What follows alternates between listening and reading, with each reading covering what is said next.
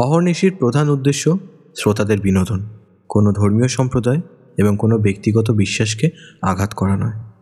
আমরা আশা করব অহর্নিশির শ্রোতারা নিচক গল্প শোনার উদ্দেশ্যেই এই গল্পটি গ্রহণ করবেন। মদ্যপান, ধূমপান এবং মাদক সেবন স্বাস্থ্যের জন্য ক্ষতিকারক।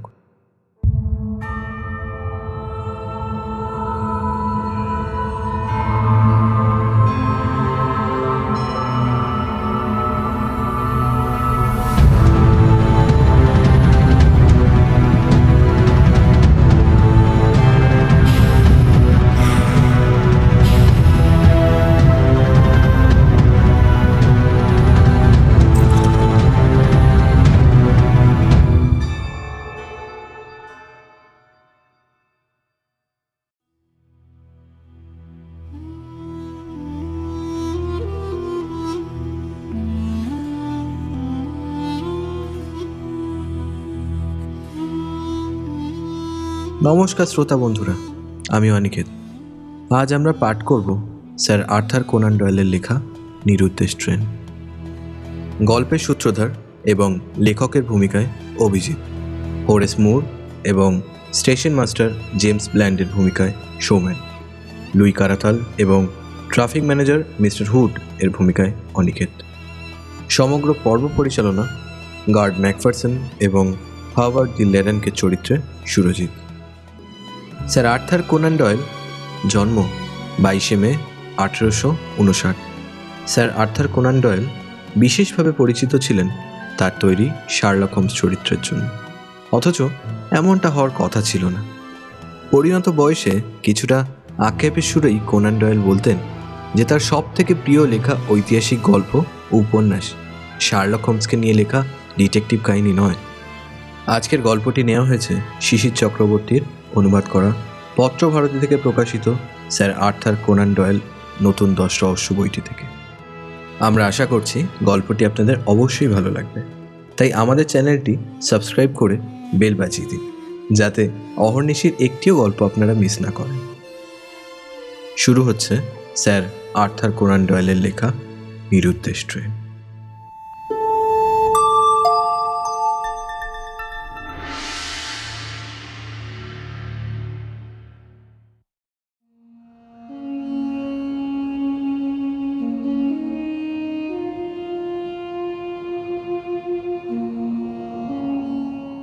ফ্রান্সের মার্সাই শহরের জেল থেকে ফাঁসির আসামি হারবার্ট দ্য লেরানকের সম্প্রতি একটি স্বীকারোক্তি পাওয়া গেছে। আট বছর আগের এক চাঞ্চল্যকর ও আগাগোড়া রহস্যমোড়া অপরাধের একটা যুক্তিগ্রাহ্য ব্যাখ্যা এই স্বীকারোক্তি থেকে দাঁড় করানো যায়। আগে বলি ঘটনাটি কি? মোটামুটি তিনটি সূত্রের ভিত্তিতে এই ঘটনাটির একটি বিবরণ তৈরি করা যায়। লিভারপুল শহরের ওই সময়ের খবরের কাগজ, রেল কোম্পানির নথিপত্র এবং ইঞ্জিন ড্রাইভার জন স্লেটারের মৃত্যু তদন্ত সম্পর্কিত পুলিশ আদালতের কাগজপত্র। তারিখ, তেসরা জুন, আঠেরোশো নব্বই। স্থান, লিভারপুলের west coast central station. Monsieur Louis Caratal নামের এক ব্যক্তি স্টেশন মাস্টার জেমস ব্ল্যান্ডের সঙ্গে দেখা করতে চাইলেন। কারাতাল লোকটি মাঝবয়সী ও ছোটোখাটো চেহারার। তার গায়ের রং একটু চাপা, একটু ঝুঁকে চলেন। তার একটি সঙ্গী ছিল, তার আকৃতি বিশাল। কিন্তু সেই সঙ্গীটির আজ্ঞাবহ হাবভাবে বোঝা যাচ্ছিল সে কারাতালের আজ্ঞাধীন। সঙ্গীর চেহারা দেখে মনে হচ্ছিল সে স্পেন বা দক্ষিণ আমেরিকার লোক। তার কবজির সঙ্গে স্ট্র্যাপ দিয়ে বাঁধা একটা চামড়ার ব্রিফকেস অনেকের নজরে পড়েছিল। কারাতাল স্টেশন মাস্টারের অফিসে ঢুকলেন আর তার সঙ্গী বাইরে অপেক্ষা করতে লাগল। কারাতাল স্টেশন মাস্টার মিস্টার ব্ল্যান্ডকে বললেন, আমি আজ দুপুরেই আমেরিকা থেকে এসেছি লিভারপুলে। আজই আবার বিশেষ দরকারে প্যারিসে যেতে হবে। প্যারিস যেতে গেলে লিভারপুল থেকে লন্ডনে পৌঁছাতে হবে। কিন্তু লন্ডন এক্সপ্রেস ইতিমধ্যে লিভারপুল থেকে রওনা হয়ে গেছে। তাই আমার একটা স্পেশাল ট্রেন দরকার। খরচা যতই হোক না কেন। মিস্টার ব্ল্যান্ড পাঁচ মিনিটের মধ্যেই স্পেশাল ট্রেনের ব্যবস্থা করে দিলেন। তবে ট্রেনটি ছাড়বে পঁয়তাল্লিশ মিনিট পরে। লাইন ক্লিয়ার করার জন্য এই সময়টুকু লাগবে। একটা বেশ শক্তিশালী ইঞ্জিন, দুটো বগি আর গার্ডের কামরা। এই হলো ট্রেন। প্রথম বগিটি খালিই থাকবে। ঝাঁকুনি কম করার জন্য এই বগিটি দেওয়া হয়েছে। দ্বিতীয় বগিতে আছে চারটে কামরা। এর মধ্যে ইঞ্জিনের দিকে প্রথম কামরাটিতে থাকবেন যাত্রী দুজন। বাকি তিনটি কামরা থাকবে খালি। Engine driver John Slater. Guard James McPherson, rail কোম্পানির পুরনো কর্মচারী। ইঞ্জিনে কয়লা দেওয়ার লোকটি অবশ্য নতুন চাকুরে। নাম উইলিয়াম স্মিথ। কথাবার্তা হয়ে যাওয়ার সঙ্গে সঙ্গে রেল কোম্পানির টাকা কড়ি মিটিয়ে দিলেন মসিয়ে কারাতাল। যদিও ট্রেন ছাড়তে তখনও আধ ঘণ্টার বেশি দেরি আছে। কারাতাল ও তার সঙ্গী ট্রেনে বসার জন্য অধৈর্য হয়ে পড়লেন। অগত্যা তাদের ট্রেনে বসিয়ে দেওয়া হলো। ইতিমধ্যে স্টেশন মাস্টারের অফিসে একটা ঘটনা ঘটল। তখনকার দিনে বড় শহরে স্পেশাল ট্রেনের চাহিদা থাকা ছিল খুব স্বাভাবিক ব্যাপার। কিন্তু মসিয়ে কারাতাল মিস্টার ব্ল্যান্ডের অফিস থেকে বেরোনোর প্রায় সঙ্গে সঙ্গেই মিস্টার হোরেস মুর নামের এক ভদ্রলোক স্টেশন মাস্টারকে বললেন, লন্ডনে আমার অসুস্থ স্ত্রীর কাছে তাড়াতাড়ি পৌঁছানোর জন্য একটি স্পেশাল ট্রেন চাই। কিন্তু মিস্টার ব্ল্যান্ডের কাছে অতিরিক্ত ট্রেন না থাকায় তিনি মিস্টার মুরকে বললেন মসিয়ে কারাতালের ট্রেনে যেতে। তাতে দুজনেরই খরচা কম হবে। খালি কামরা তো আছেই। এই প্রস্তাব সময়োপযোগী ও কম খরচা সাপেক্ষ হওয়া সত্ত্বেও মসিয়ে কারাতাল কিন্তু প্রস্তাবটি সরাসরি নাকচ করে দিলেন। তিনি স্পষ্ট জানিয়ে দিলেন যে অন্য কারোর সঙ্গে ট্রেন ভাগাভাগি করার ব্যাপারে তিনি বিন্দু মাত্র উৎসাহী নন। কারাতালের এই ব্যবহারে ব্যথিত হয়ে মিস্টার মুর সন্ধে ছটার প্যাসেঞ্জার ট্রেনে যাওয়াই ঠিক করলেন।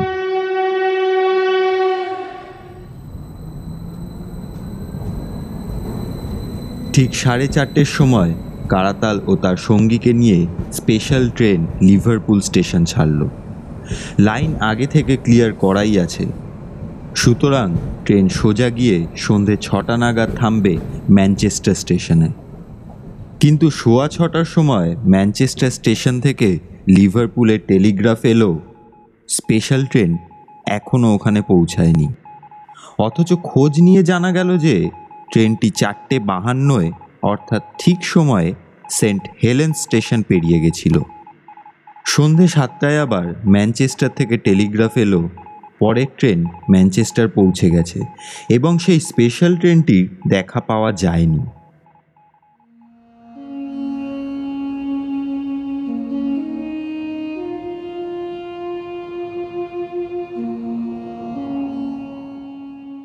এই বিচিত্র ও অভাবনীয় ঘটনায় রেল কর্তৃপক্ষ অবাক হয়ে গেলেন। ট্রেনটি কোনো দুর্ঘটনায় পড়েনি তো? কিন্তু সেক্ষেত্রে পরের ট্রেনটি তা দেখতে পেত। ছোটোখাটো কোনো সারাইয়ের জন্য ড্রাইভার কি ট্রেনটিকে কোনো সাইড লাইনে নিয়ে গেল? পরিস্থিতি বোঝার জন্য তখন সেন্ট হেলেন্স এবং ম্যানচেস্টার স্টেশনের মধ্যে সব স্টেশনে টেলিগ্রাফ পাঠানো হলো। উত্তরগুলি এলো এই রকম। স্টেশনের নাম কলিন্স গ্রিন। বিকেল পাঁচটা আর্লসটাউন পাঁচটা পাঁচ নিউটন পাঁচটা দশ কেনিয়ান জাংশন পাঁচটা কুড়ি বার্টেনমাস ট্রেন এখানে আসেনি। টেলিগ্রাফের উত্তর পেয়ে মিস্টার ব্ল্যান্ড হতভম্ব। বললেন আমার তিরিশ বছরের চাকরিতে এই রকম কাণ্ড দেখিনি। ট্রাফিক ম্যানেজার মিস্টার হুড বললেন কেনিয়ান জাংশন ও বার্টনমাস স্টেশনের মাঝখানে নিশ্চয়ই কিছু গণ্ডগোল হয়েছে। আমার যতদূর মনে পড়ে ওই অঞ্চলে কোনো সাইডিং নেই। তাহলে কি ট্রেনটি লাইনচ্যুত হয়েছে? তাহলে সেটা পরের ট্রেনের নজরে অবশ্যই পড়তো। যাই হোক ম্যানচেস্টার ও কেনিয়ান জংশনে আরও খবরের জন্য টেলিগ্রাফ পাঠিয়ে দিন। আর ওদের বলে দিন কেনিয়ান জংশন ও বাটন মাসের মধ্যে লাইনটা ভালোভাবে পরীক্ষা করে দেখতে। ম্যানচেস্টার থেকে উত্তর এলো, ট্রেনের এখনও কোনো খবর নেই। কোনো দুর্ঘটনা হয়নি। লাইন পরিষ্কার ও স্বাভাবিক। কেনিয়ান জাংশনের উত্তর, ট্রেনের কোনো চিহ্ন নেই। পুরো লাইন পরীক্ষা করা হয়েছে। কোনো দুর্ঘটনা হয়নি। লাইন পরিষ্কার। ট্রেন এখানে ঠিক সময় পৌঁছেছিল। তারপরে কি হয়েছে, কিছু বোঝা যাচ্ছে না। উত্তেজিত মিস্টার ব্ল্যান্ড বললেন আমরা কি উন্মাদ হয়ে গেলাম? পরিষ্কার দিনের আলোয় একটা ট্রেন হাওয়ায় মিশে গেল। ইঞ্জিন দুটো বগি, গার্ডের কামরা পাঁচটা মানুষ, সব অদৃশ্য হয়ে গেল। এক ঘণ্টার মধ্যে কোনো খবর না পেলে আমি নিজে ইন্সপেক্টর কলিন্সকে নিয়ে তদন্ত করতে যাব। এর খানিকক্ষণ পরে আরেকটা টেলিগ্রাফ এলো কেনিয়ান জাংশন থেকে। রেল লাইনের পাশে, নিচে ঝোপের মধ্যে ইঞ্জিন ড্রাইভার জন স্লেটারের মৃতদেহ পাওয়া গেছে। জায়গাটা স্টেশন থেকে সোয়া দু মাইল দূরে। যতদূর মনে হয়, ইঞ্জিন থেকে পড়ে নিচে গড়িয়ে গিয়ে মাথায় আঘাত পেয়ে মারা গেছে। কিন্তু আশেপাশে কোথাও ট্রেনটির কোনো চিহ্ন নেই। সেই সময় ফ্রান্সের কিছু রাজনৈতিক ঘটনা নিয়ে ইংল্যান্ডের খবরের কাগজগুলিতে এত লেখালেখি হচ্ছিল যে ট্রেন হারিয়ে যাওয়ার ঘটনাটি সেরকম কোনো গুরুত্বই পেল না। কিছু কাগজের অভিমত পুরো ঘটনাটি একটা নতুন ধরনের ধাপ্পা। অবশ্য শেষে জন স্লেটারের মৃত্যু সংবাদে লোকে ঘটনাটির সত্যতা সম্বন্ধে খানিকটা নিশ্চিন্ত হলো। যাই হোক ঘটনার দিন সন্ধ্যাবেলায় মিস্টার ব্ল্যান্ড ইন্সপেক্টর কলিন্সকে নিয়ে কেনিয়ান জাংশনে তদন্তে গেলেন। পরের দিন যখন তাদের তদন্ত শেষ হলো, তখন ট্রেনের তো কোনো হদিশ পাওয়া গেলই না, উল্টে ঘটনার কোনো যুক্তিগ্রাহ্য ব্যাখ্যাও মিলল না।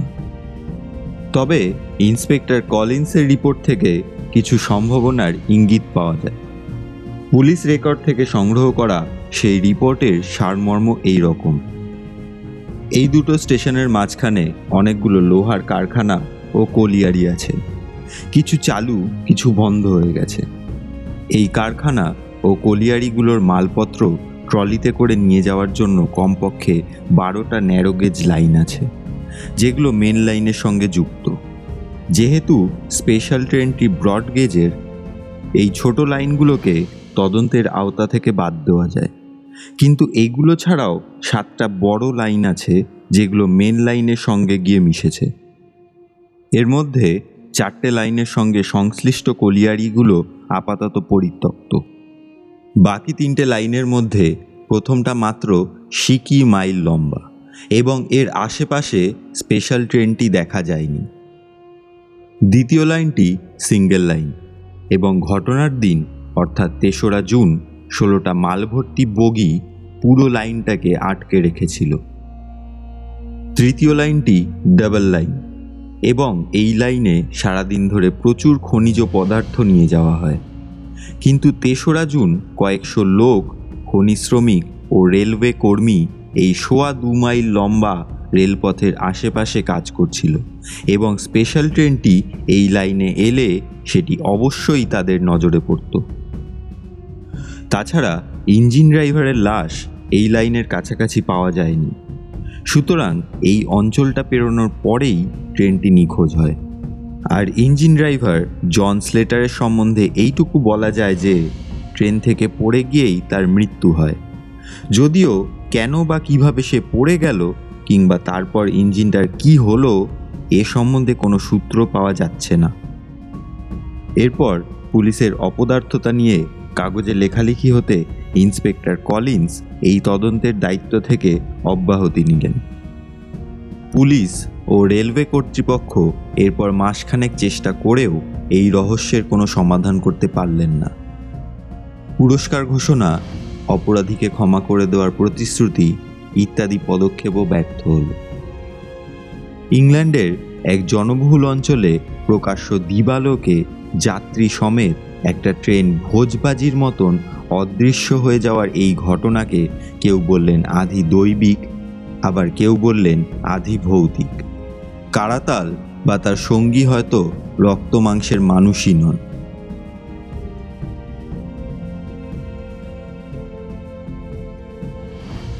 খবরের কাগজে চিঠিপত্র কলমে কয়েকজন পাঠক সমাধানের কিছু সূত্র পাঠিয়েছিলেন। এর মধ্যে একজন ছিলেন তর্কশাস্ত্রে পণ্ডিত। তিনি লিখলেন, একটি একটি করে সমস্ত সম্ভাবনা খতিয়ে দেখে এবং একে একে সেগুলি বাদ দিয়ে শেষে যে সম্ভাবনাটি পড়ে থাকবে, তা যতই অসম্ভব লাগুক না কেন, সেটিই সত্যি। কলিয়ারির ওই তিনটে রেল লাইনে তদন্ত চালানো হোক। নিশ্চয়ই ওখানে খনি শ্রমিকদের কোনো গুপ্ত সংগঠন আছে। তারাই যাত্রী সমেত ট্রেনটিকে হাপিস করে দিয়েছে। ওই খনি শ্রমিকদের জিজ্ঞাসাবাদ করা দরকার। আর একজন লিখলেন যে, ট্রেনটি নিশ্চয়ই লাইনচ্যুত হয়ে রেল লাইনের পাশে খালে পড়ে গেছে। এই যুক্তি অবশ্য সরাসরি নাকচ হয়ে গেল। কেননা, ট্রেনটি সম্পূর্ণভাবে ডুবে যাওয়ার মতন গভীর কোনো খাল আশেপাশে নেই। অন্য একজনের মতে কারাতালের সঙ্গীর ব্রিফকেসে এমন শক্তিশালী ও অভিনব বিস্ফোরক পদার্থ ছিল যে পুরো ট্রেনটি বিস্ফোরণে নিশ্চিহ্ন হয়ে গেছে। এই যুক্তিও ধোপে টিকল না। কেননা সেই বিস্ফোরণ সত্ত্বেও রেললাইন তাহলে কি করে অক্ষত রইল? যাই হোক, সবাই যখন এই রহস্য সমাধানের আশা ছেড়ে দিয়েছে, তখন একটা নতুন ঘটনা ঘটল। ব্যাপারটা আর কিছুই নয়। একটা চিঠি, যেটা সেই নিরুদ্দেশ ট্রেনের গার্ড ম্যাকফারসন পাঁচই জুলাই তার স্ত্রীকে লিখেছিলেন। চিঠিটা নিউ ইয়র্ক থেকে পোস্ট করা এবং তার স্ত্রী সেটা পান চোদ্দই জুলাই। চিঠির সঙ্গে ছিল একশো ডলার। চিঠিটা এই রকম। তোমাকে আর তোমার বোন লিজিকে ছেড়ে এসে আমার কষ্ট হচ্ছে।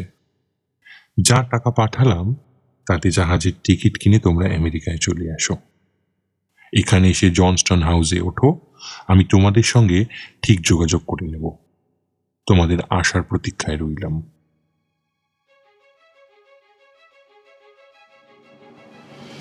ম্যাকফারসনের নির্দেশ মতন তার স্ত্রী ও শ্যালিকা নিউ ইয়র্কে গিয়ে জনস্টন হাউসে তিন সপ্তাহ ছিলেন।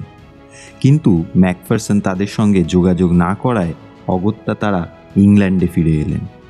মনে হয় খবরের কাগজ পড়ে ম্যাকফারসন ধারণা করেছিলেন যে তাকে ধরার জন্য পুলিশ তার স্ত্রী ও শ্যালিকাকে টোপ হিসাবে ব্যবহার করছে। গত আট বছর ধরে রহস্য এই পর্যায়েই থেমেছিল। একটা ট্রেনের হারিয়ে যাওয়ার মতন অবিশ্বাস্য ও অভূতপূর্ব ঘটনার কোনো ব্যাখ্যা পাওয়া গেল না। অবশ্য এটুকু জানা গিয়েছিল যে মসিয়ে কারাতাল মধ্য আমেরিকার লোক। এবং আর্থিকভাবে সম্পন্ন ও রাজনৈতিক ব্যাপারে প্রভাবশালী। তার বিশালদেহী সঙ্গীর নাম এডুয়ার্ডো গোমস এবং সে গুন্ডা প্রকৃতির ও বদমেজাজের মানুষ। কারাতালের রক্ষী হিসাবেই সে এসেছিল। কারাতাল প্যারিসে কেন যেতে চাইছিলেন তার কোনো কারণ প্যারিসে খোঁজ খবর করেও পাওয়া গেল না। আঠেরোশো আটানব্বই সালে ফাঁসির আসামি হারবার্ট দ্য লেরানকে স্বীকারোক্তি প্রকাশ পাওয়া পর্যন্ত সমস্ত ঘটনাটাই বলা হলো। এবার ঘটনার বাকিটুকু হারবার্টের স্বীকারোক্তির ভাষাতেই শোনা যাক।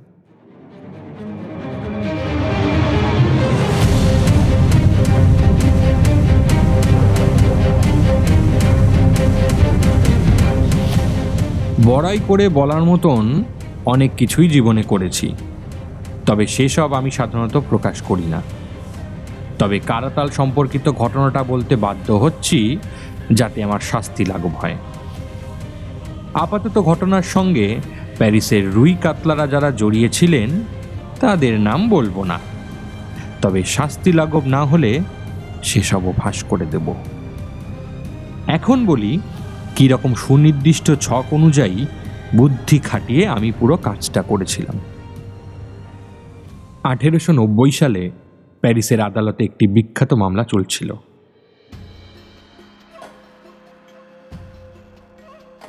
রাজনীতি এবং আর্থিক দুর্নীতি সংক্রান্ত এই মামলায় ফ্রান্সের অনেক বিখ্যাত লোকই জড়িত ছিলেন। মসিয়ে কারাতাল প্যারিসে আসছিলেন এদের বিরুদ্ধেই প্রমাণ নিয়ে।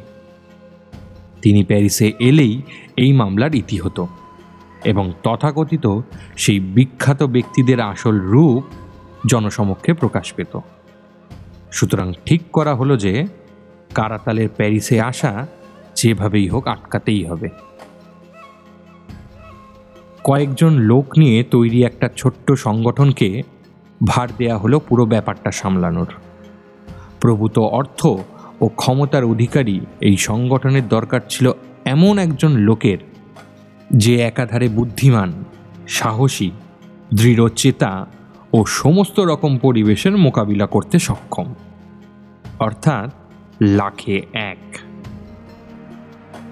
তারা আমাকেই এই কাজের জন্য নির্বাচন করেছিল। নিজের ঢাক নিজে পেটাচ্ছি না, তবে এটুকু বলতে পারি, তাদের লোক নির্বাচনে কোনো খুঁত ছিল না।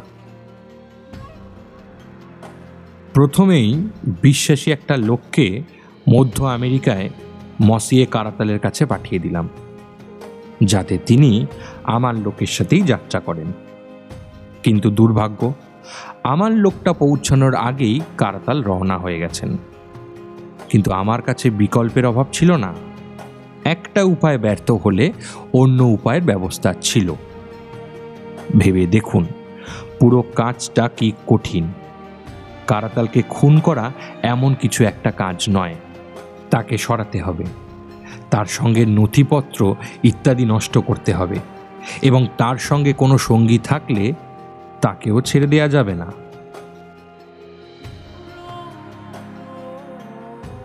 আমার কাছে খবর ছিল যে, লিভারপুল থেকে লন্ডন পৌঁছানোর পরেই কারাতলের সঙ্গে অনেক রক্ষী থাকবে। সুতরাং আমার যা করণীয় তা উনি লন্ডন পৌঁছানোর আগেই করতে হবে।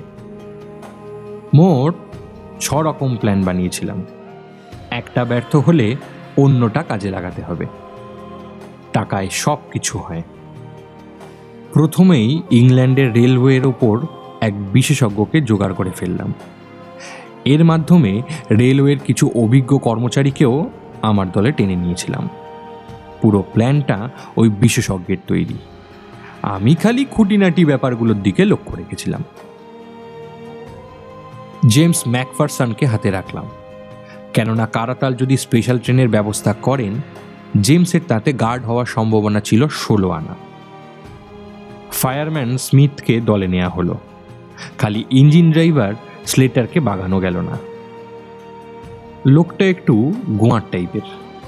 আমাদের মোটামুটি ধারণা ছিল যে কারাতাল স্পেশাল ট্রেনেই লিভারপুল থেকে লন্ডন যাবেন এবং সেখান থেকে প্যারিস। হাতে সময় কম থাকায় স্পেশাল ট্রেন নেওয়া ছাড়া তার আর অন্য কোনো উপায় ছিল না। তার জাহাজ লিভারপুলে পৌঁছানোর আগেই আমার সব প্ল্যান তৈরি হয়ে গেছিল।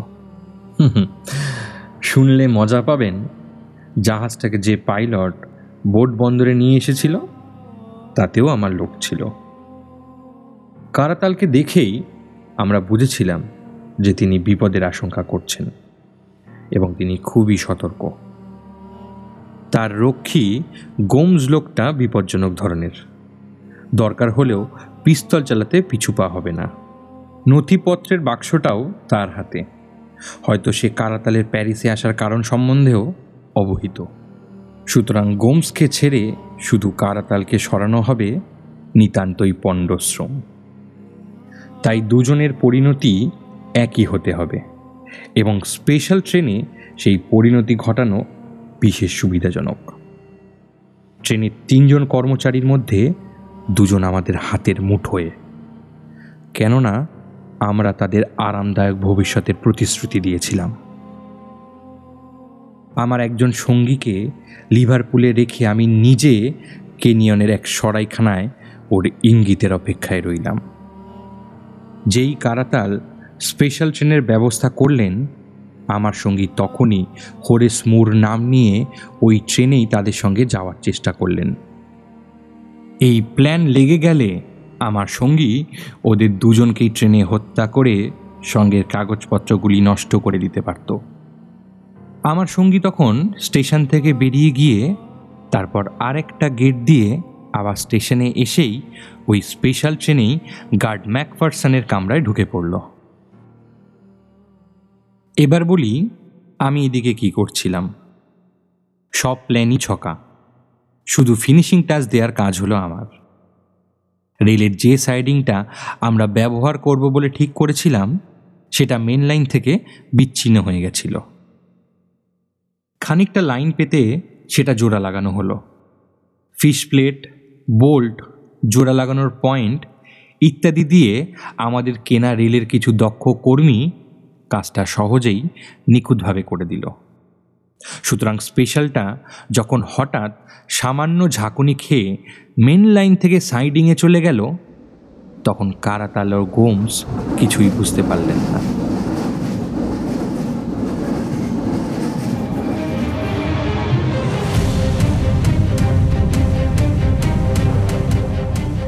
প্ল্যান মাফিক ফায়ারম্যান স্মিথের কাজ ছিল ক্লোরোফর্ম দিয়ে ইঞ্জিন ড্রাইভার স্লেটারকে অচেতন করে দেওয়া। যাতে যাত্রী দুজনের সঙ্গে সেও অনন্তলোক যাত্রা করে। কিন্তু এই ছোট্ট কাজটা করতে গিয়ে স্মিথ এমন তালগোল পাকিয়ে ফেলল যে স্লেটারের সঙ্গে তার ধস্তাধস্তি হলো এবং ফলত স্লেটার ট্রেন থেকে ছিটকে পড়ে গিয়ে ঘাড় ভেঙে মারা গেল। আমার নিখুঁত প্ল্যানে এই একটি মাত্রই ত্রুটি হয়েছিল। এবং আমি মুক্ত কণ্ঠে স্বীকার করছি যে আমার সুবিখ্যাত অপরাধ জীবনে এটি একটি কলঙ্ক হিসাবে চিহ্নিত থাকবে। ট্রেনের গার্ড হতবাগা ম্যাকফারসন আমেরিকায় পৌঁছে ওর স্ত্রীকে একটা চিঠি লিখেছিল। সেটাও আমার পুরো প্ল্যানের মধ্যে আরেকটা খুঁত। অবশ্য তার জন্য আমি দায়ী ছিলাম না।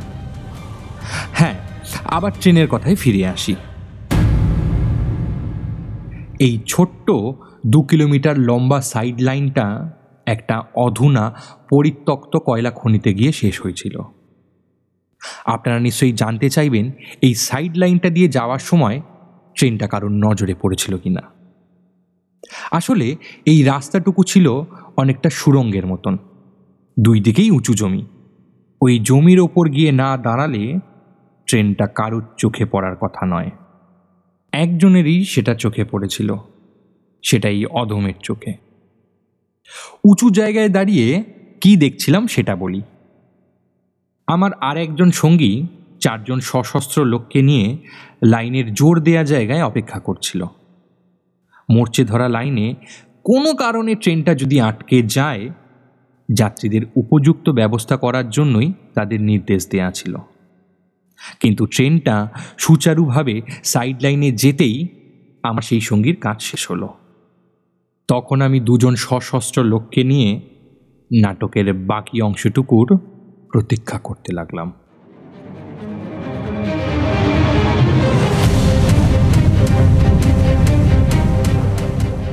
ট্রেনটা সাইড লাইন দিয়ে বেশ কিছুটা যাবার পরেই ফায়ারম্যান স্মিথ গাড়ির গতি কমিয়ে দিল।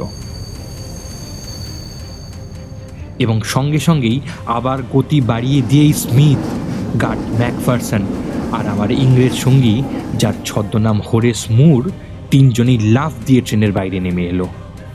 গাড়ির গতি কমতেই যাত্রী দুজন একটু অবাক হয়েছিল। কিন্তু গতি আবার বাড়তে তারা দুজন জানলা দিয়ে বাইরের দিকে তাকালো। ওদের হতবম্ব অবস্থা দেখে আমার বেশ মজা লাগছিল। একবার ভাবুন ব্যাপারটা। ট্রেনের বিলাসবহুল কোচে বসে আপনি হঠাৎ দেখলেন ট্রেনটা লাল হলুদ রঙের মরচে পড়া একটা অব্যবহৃত লাইনের ওপর দিয়ে চলছে। ওরা দুজনে ততক্ষণে হয়তো বুঝতে পেরে গেছে যে পরের বড় স্টেশন ম্যানচেস্টারের বদলে ওরা পরলোকের দিকে এগিয়ে চলেছে। চালকবিহীন ট্রেন তখন দুলতে দুলতে ঝাঁকুনি খেতে খেতে দুরন্ত গতিতে এগিয়ে চলেছে। মোর্চে ধরা লাইনের সংস্পর্শে এসে চাকা থেকে বিকট আওয়াজ হচ্ছে।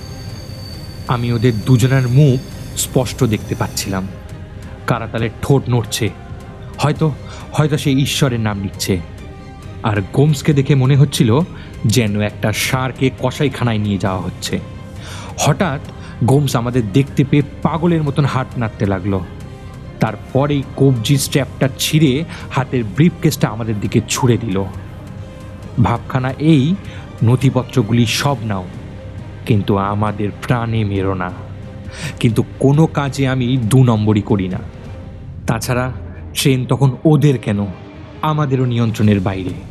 একটু পরেই ট্রেনটা যখন খনির অন্ধকার গহ্বরের কাছে এসে পড়ল, তখন গোমসের চেঁচামেচি বন্ধ হলো। খনির নিচে যাওয়ার ও কয়লা ওপরে তোলার যে শটান সুড়ঙ্গ আছে, সেই অবধি আমরা লাইন পেতে রেখেছিলাম ওদের দুজনেরই মুখ দেখতে পাচ্ছিলাম। খনির অতল গহ্বরের আন্দাজ পেয়ে দুজনে তখন পাঁকরুদ্ধ ও স্থান। এত দ্রুত গতিতে চলা একটি ট্রেন কীভাবে গর্তে তলিয়ে যায়, সেটা দেখার জন্য আমি একটু কৌতূহলী ছিলাম। প্রথমে ট্রেনটি খনির সুরঙ্গের উল্টো দিকের দেয়ালে গিয়ে প্রচণ্ড জোরে ধাক্কা মারল। ইঞ্জিন, বগি দুটো, গার্ডের কামরা সব তালগোল পাকিয়ে এক হয়ে গেল। তারপর সেই পুরো জিনিসটা এক মুহূর্তের জন্য গর্তের মুখের ওপর ঝুলে রইল। পরক্ষণেই লোহা, জ্বলন্ত কয়লা, পিতলের ফিটিংস চাকা, এমনকি কামড়ার কাঠের বেঞ্চি, গদি সবগুলো একসঙ্গে জট পাকিয়ে খনির অতল গহ্বরে চলে গেল। বিভিন্ন পদার্থের এই সমষ্টি খনি গহ্বরের দেয়ালে ধাক্কা খেতে খেতে নিচে যাওয়ার সময় তার যে আওয়াজ, তা আমি স্পষ্ট শুনতে পাচ্ছিলাম। তারপরে দামামার নির্ঘোষের মতন একটা আওয়াজ শোনা গেল। বুঝলাম সব কিছু নিচে পৌঁছে গেছে। একটু পরেই অন্ধকার গহ্বর থেকে বাষ্প ও কালো ধোঁয়া বেরিয়ে আমাদের ঢেকে ফেলল। ধীরে ধীরে সেই গল গল করে বেরানো ধোঁয়া সরু সুতোর মতন হয়ে গেল। বাইরে তখন গ্রীষ্মের ঝলমলে বিকেল। খানিকক্ষণ পরে খনিটা আগের মতন নিস্তব্ধ হয়ে গেল। এরপর আমাদের আর একটাই কাজ বাকি রইল। কৃতকর্মের কোনো চিহ্ন রাখা যাবে না। রেলকর্মীদের সেই ছোট্ট দলটি লাইন সংযোগের জায়গায় পাতা লাইন ও অন্যান্য যন্ত্রাংশ চটপট সরিয়ে ফেলল। সব কিছু আবার আগের মতন হয়ে গেল। খনির ভেতরে ঢোকানো লাইনের অংশটুকু ও ট্রেনের ধ্বংসাবশেষের কিছু টুকরো যেগুলি খনির মুখের কাছে ছিল, সেসব আমরা খনির গর্তেই নিক্ষেপ করলাম। তারপর কোনো রকম তাড়াহুড়ো না করে আমরা বিভিন্ন জায়গায় ছড়িয়ে পড়লাম। আমি প্যারিসে, আমার এক সঙ্গী ম্যানচেস্টারে আর ম্যাকফারসন জাহাজে করে আমেরিকায়। সে সময় খবরের কাগজ দেখলেই আপনারা বুঝবেন কত কুশলতায় আমরা এই কাজগুলো করেছিলাম। আপনাদের নিশ্চয়ই মনে আছে, গোমস ব্রিফকেসটা আমার দিকে ছুড়ে দিয়েছিল।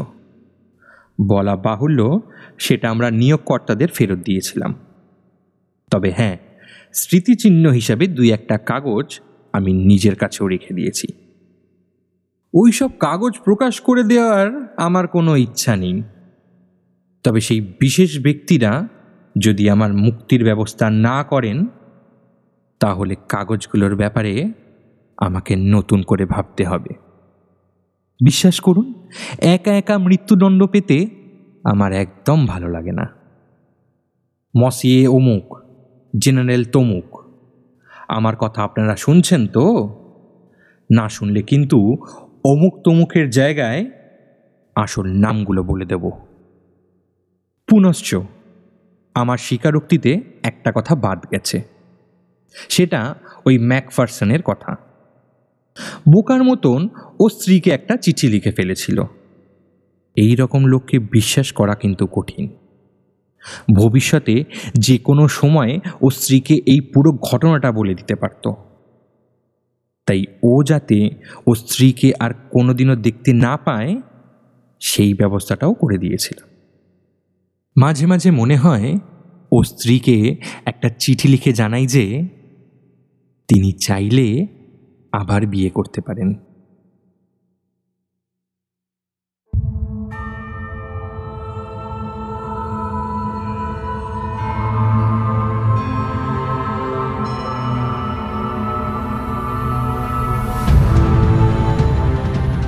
আপনারা এতক্ষণ শুনছিলেন স্যার আর্থার কোনান ডয়েলের লেখা নিরুদ্দেশ ট্রেন। গল্পটি ভালো লাগলে আমাদের চ্যানেলটি সাবস্ক্রাইব করে বেল আইকনটি প্রেস করে দেবেন, যাতে আগামী গল্পের নোটিফিকেশন আপনার কাছে পৌঁছে যায়।